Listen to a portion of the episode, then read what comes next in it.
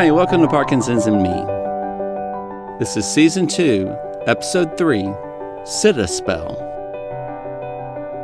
According to the Parkinson's Disease Foundation, in 2019, I was one of 60,000 new cases of individuals who were diagnosed with young onset Parkinson's disease. This means that I was diagnosed before the age of 50. So we're a small set of those who are diagnosed. However, I am joined by a million to a million and a half people who have this disease in the United States. Let me go ahead and get it out of the way. Brian is not going to be joining me for this episode. Nope, he didn't run into a crisis. Uh, hopefully, no one died. Brian is just fine. No, we're just kind of mixing up the episodes. You think of it like a, a dish for a meal, we're, we're changing up the pepper and putting some different spices on the plate. Reason for this is I would like to get more of a personal conversation going with those that have Parkinson's out there. More of a one to one format instead of a question and answer format. Now, Brian will definitely be joining me in later episodes of the season, then we're just mixing things up, keeping you on your toes. The name of this episode is Sit a Spell. And when I grew up, that phrase, sit a spell, well, why don't you sit a spell, meant sit down, relax, kind of take the stress off, and it's get ready for a, a laid back, conversation, possibly with sweet tea in your hand and just a relaxing, enjoying time. So, in this episode, why don't we sit a spell?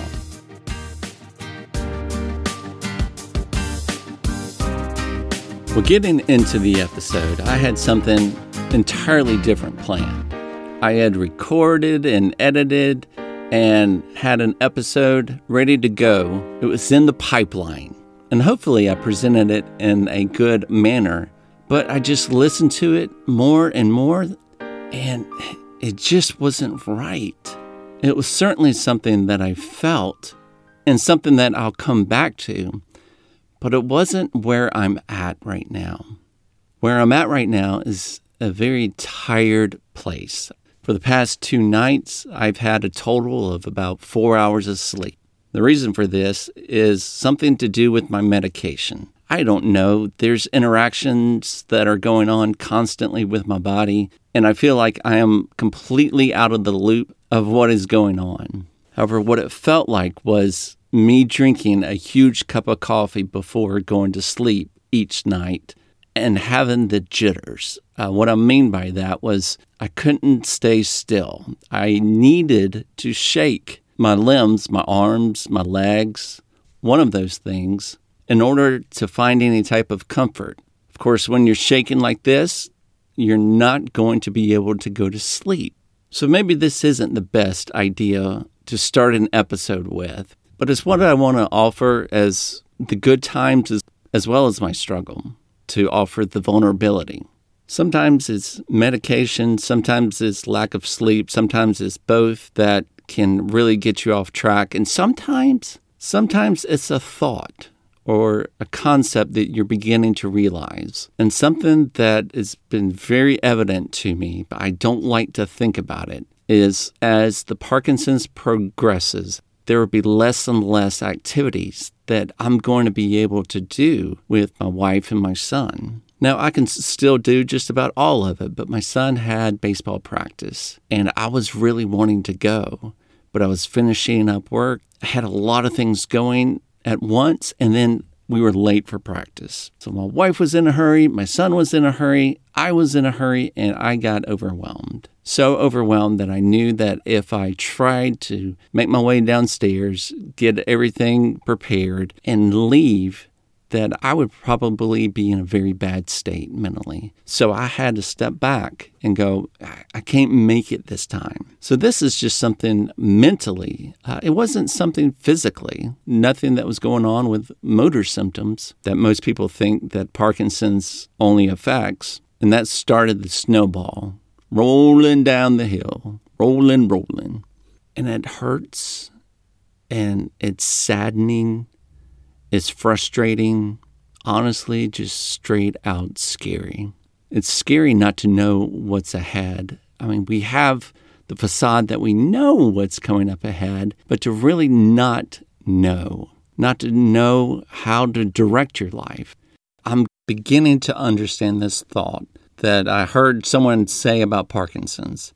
Managing Parkinson's is like playing chess. When you think you're winning and you have the strategy to take out your opponent, but all of a sudden you see that the chessboard's been upended and the chess pieces have gone everywhere and the game's ended. Your opponent's ended it. That you can never have one or two strategies that are going to work well because Parkinson's, it doesn't play by the rules. It doesn't have a code. So it's important to have multiple strategies having a plan A and a plan B. And if you can come up one with a plan C, that's even better. And it's going to be difficult to discover those strategies when you're beating your head up against a wall on things that you can't control. I'm coming to terms with that. And guess what? I will come to terms with it for the rest of my life. And sometimes I'm fighting my own driven nature. I am very focused. I've used my focus in the past to put my blinders on and get through something. You know, you have those things in life that you have to get through. A lot of people don't make it through or don't persevere or they quit somewhere along the trail. Well, I make it through by putting my focus forward. And by doing that, I miss a lot of peripheral things that are going on. It's really a blessing at times, but a curse at other times because I miss out on what's going on around me. Yeah, I'm focused, I'm getting through it. But if you get through something to have nothing on the other side, that's not very smart. And I'm not very smart at times. But the focus I get is directly from my mom. My mom had the most focus and determination that I've ever met from someone she would lock in on something and nothing, I mean nothing, would stand in her way. She really had to utilize that part of her personality because of a lot of our family situation that forced her to get through a lot of things, a lot of hardships. And bless her for it. And I do feel bad for her because it took so long in her life, where she was much older, before she could actually let things go and just enjoy what was around her.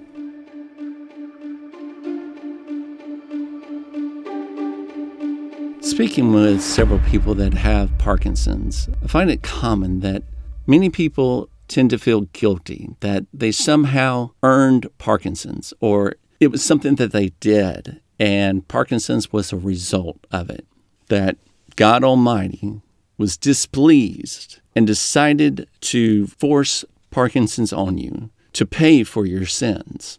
Well, I received a bit of wisdom back when I first told my friends about the, my diagnosis. And a good friend of mine, Jeremy, kind of pulled me off to the side and said it was really important to him that I didn't include in my statements my Parkinson's. He said, use the Parkinson's or refer to it in some other manner than my Parkinson's. And I've honored his request since then. And I'm very careful not to say my Parkinson's. Well, I was very fortunate to get together with him the other night at our local Dunkin' Donuts and ask him about why why not say my Parkinson's? It's basically like you didn't go to the Dunkin' Donuts counter and say, I'll take a coffee, uh, two donuts, and some Parkinson's. you didn't choose it. You don't you didn't pay for it. You don't own it. So you don't declare that it is yours because those symptoms don't define who you are. Jesus defines who you are not a certain set of symptoms that say that you have this or you have that. But Jesus says, You're mine. You're you're chosen. And that's how God sees you. And that's the identity that you need to take on. and not that a doctor popishly declares upon you that you are now this. You were this before, but because of this and this and this is going on with you, now your identity has changed. Now you're something else. In, any doctors on this earth are not God. And and let the one who knit you together in your mother's womb declare upon you your identity and no one else.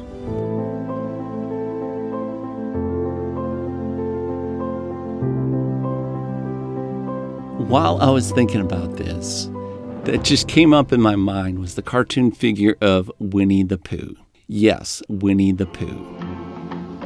Winnie the Pooh, Winnie the Pooh, tubby little cubby all stuffed with fluff. He's Winnie the Pooh, Winnie the Pooh. Willie Winnie the Pooh's nature is very, very simple. He has very few needs, but he always gets to where he's going. Whether he knows it or not, wherever he's going, it's just he's there.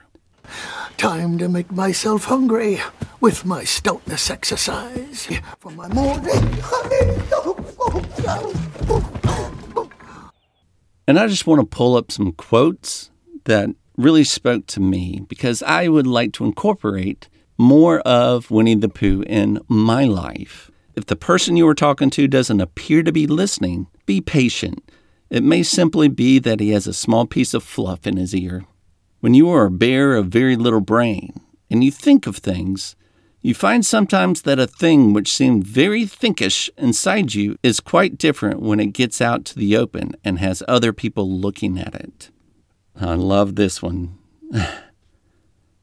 Don't underestimate the value of doing nothing, of just going along, listening to all things you can't hear, and not bothering. And a classic one that I think many people know is people say nothing is impossible, but I do nothing every day.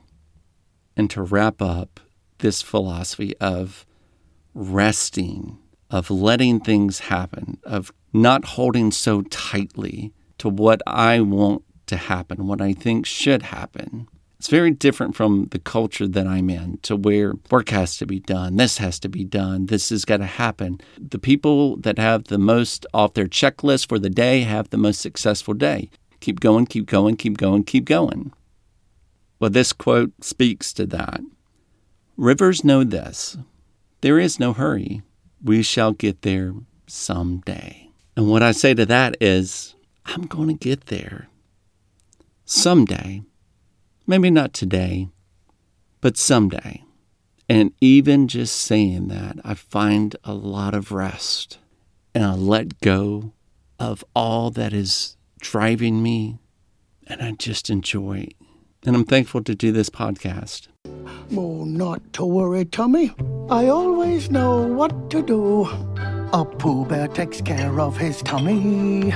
He fills it with things that are sweet. A Pooh Bear takes care of his tummy by never forgetting to eat.